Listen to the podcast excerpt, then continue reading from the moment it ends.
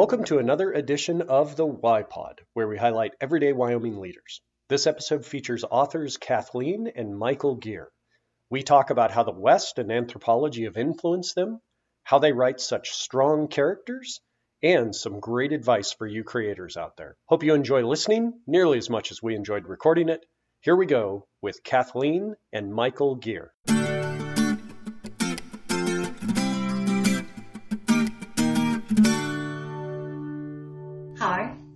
Kathleen O'Neal Gear. And I'm W. Michael Gear.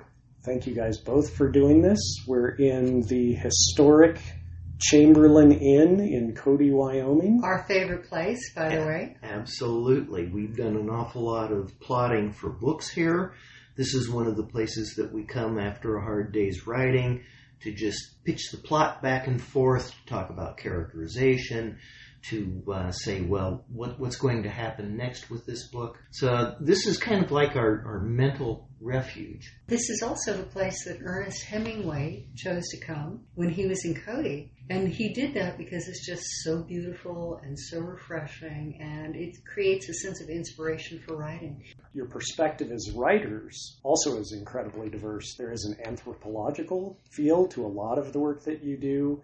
You guys also have a background that's not traditional for typical authors. Yeah, Mike and I were both archaeologists by academic training, although part of my academic training was in American Indian history, which is complementary for archaeology. But it influences everything we do, whether it's if we're writing about prehistory, that it's obviously an influence, but even when we're writing about science fiction, the anthropology and the archaeology are still there. At this point in time, we have about 17 million copies in print of our 84 novels. Uh, we're Wyoming's best-selling authors. Kathy's in, in the California University System Hall of Fame. She's also in, in the Women Who Write the West Hall of Fame. Uh, we've been translated into 29 languages, had numerous books on the New York Times list. So it's it's kind of a, a long and, and storied career. And we're both in the uh, Western Writers Hall of Fame. Michael is also in the Colorado Authors Hall of Fame. Uh, but the the reason we mention all those things is because the West is also a huge influence upon everything we write. For example, my latest science fiction series is set along the Pacific coast. It runs down the Pacific coast. The Rewilding Chronicles. Yes. The, the Ice Lion, the Ice Ghost, and then in November, the third book, The Ice Orphan, will be out. But it's set in the West. It's a very different West than what we look at today. It looks more like it did 18,000 years ago with the last ice age. But it's still set in the West. The West is a huge inspiration for us. It's had that same influence on our, our writing in the prehistory series. We have just published the 29th and last book in the People series on North American archaeology. That's Lightning Shell. It's out now in hardcover and, and ebook format. Because we have lived in an outdoor setting. We've hunted elk. We've raised bison for 30 years. Done as much Western archaeology as we have.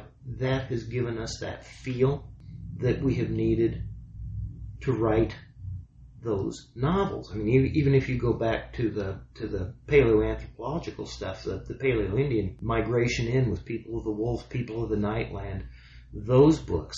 I mean, it, it's one thing to read about it, it's an entirely different thing when, when you have to skin out your own elk and pack it out with the black timber. And that provides that sense of texture. It's texture for the stories. Yeah. Because a novel works on three things it works on plot, character, and setting. That's the tripod that, that holds that novel up. How do you decide the level of information that you'll give to people versus entertainment value? How much is too much? How much is enough? It depends on the book we're writing, Eric. So, generally, just as a general statement, we use about 10% of our research in the novel. Because if you include too much, you know, you bore people to tears. And, and slow the story. And you slow the story, and you don't want to do that. You still need that information because it's you're looking through that information to actually create the story, even if it doesn't go in the book. That, this is a lesson that Jean Auel taught us because in the beginning we were writing prehistory, and of course she established the genre with Clan of the Cave Bear. Kathy and I were, were going through reading the book, and all of a sudden she stops the story to go on for five pages in discussions of different kinds of mammoth fat. Which we find very interesting as anthropologists, but we suspect the reader did not.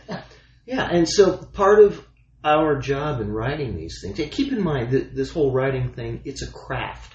When they talk about it being a craft, it is an art. Our job is to include as much of that cultural information, as much of that setting, and as much of that place as we can without having five pages on mammoth fat. What we do as authors is include that so that the reader doesn't even know that they're they're learning that.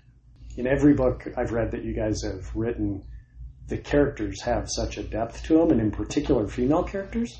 You write the characters not as males and females. You write them as human beings. And as soon as you learn that fundamental lesson, and the way that you learn it is you switch the genders when you're writing. So that if you had a character who was female, you switch that character to being male.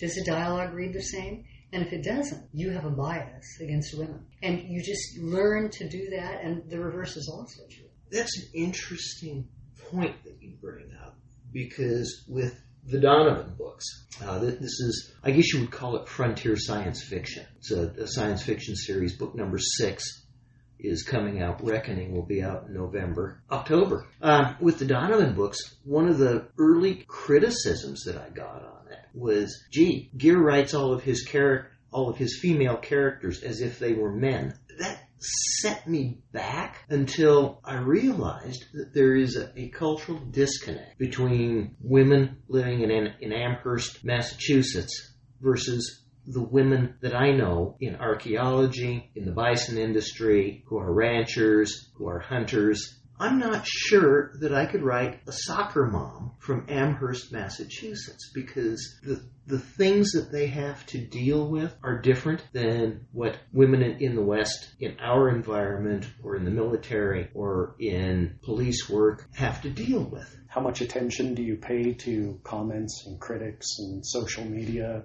Hey, as long as they bought the book, they can say any damn thing they want they, to. They, they earn the right by purchasing the book. But you do, you pay attention because you have to. You will often find something really valuable in something that someone says about your work, whether it's good or bad. Usually, when they make a negative comment, though, you can see where they're bringing their own issues to the work that was not in the book at all, but it was important to them. Uh, they translate their own identity through the characters in your book. And you can see where they're wrong, but sometimes they highlight things in the book that make you look at yourself. So it points a finger directly at you and says, hmm, do I really believe that?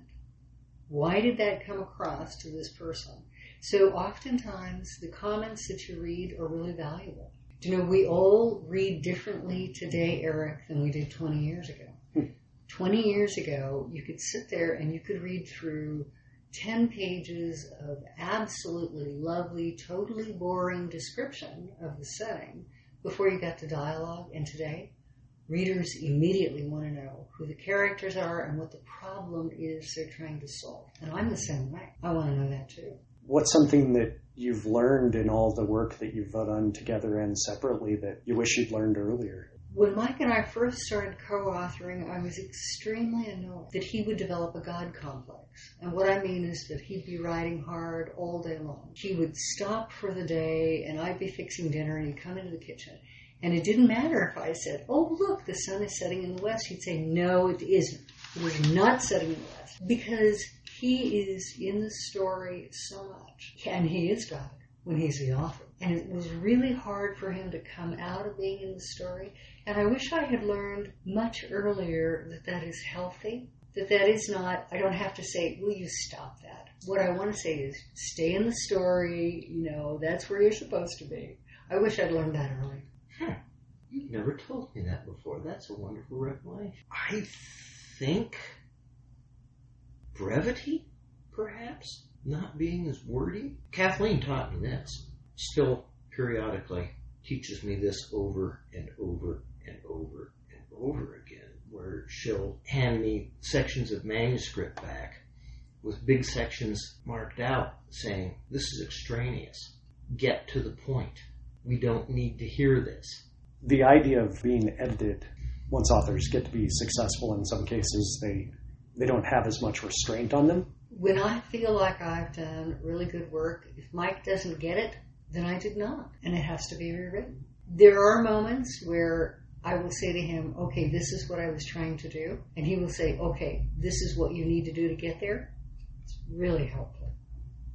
Yeah. No ego anymore where that's concerned. Oh, I've got a lot. I've written things, Eric, I've written things that were so incredibly profound that they were going to redefine Western literature and rock the Pulitzer Committee back on its heels.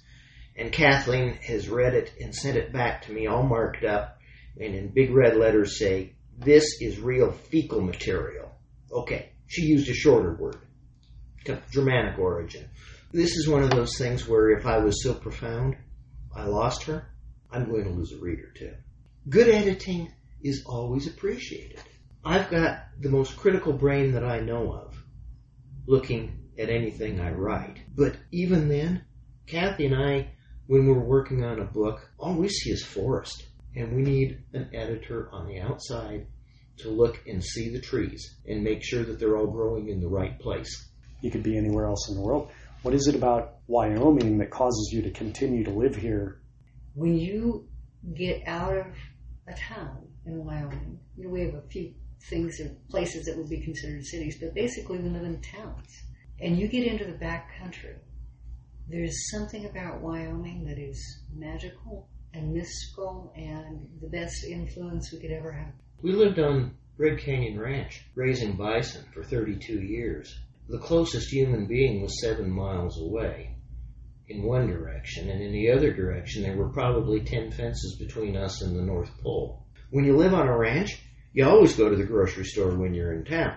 And you stock up. And you stock up. And when you live in town, you never go to the grocery store because, after all, it's only eight minutes away. But why Wyoming? It is because of the honesty of the people, because there are very, very few adopted pretenses.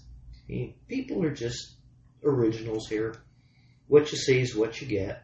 Last question for you guys, because I could keep you here for hours and I know you have other stuff to do. Thinking about someone who might be entering into a creative craft, it's challenging in a variety of ways what advice do you give people that you talk to who say, I'm starting, what should I remember? What should I think about? What should I focus on? Persistence is worth 10 times what talent is. Hang in there, keep writing, don't let anybody discourage you, which is very difficult when you're trying to be an artist. Don't let anybody discourage you. And just plug onward, onward, onward, onward, and you will make it. Sheer, dogged tenacity and don't be afraid to question your art. Don't be afraid to challenge yourself to constantly do better. And never ever think that, oh, gee, it's already perfect. Because nothing is ever in that condition. Not, not as an artist, not as a poet, not as a musician. You can always do better. And you're going to work 15, 20 times harder than anybody else. As a fan of many of the books that you guys have written, thanks for doing this. This was really fun, but also for being in Wyoming as opposed to being someplace else that you could be. It's great to have you here, and thanks for doing this. You're, You're welcome, very Eric. Welcome, it's a Eric. pleasure. And our special thanks to the Chamberlain Inn, and we urge all of your listeners when they're in Cody, please stop in.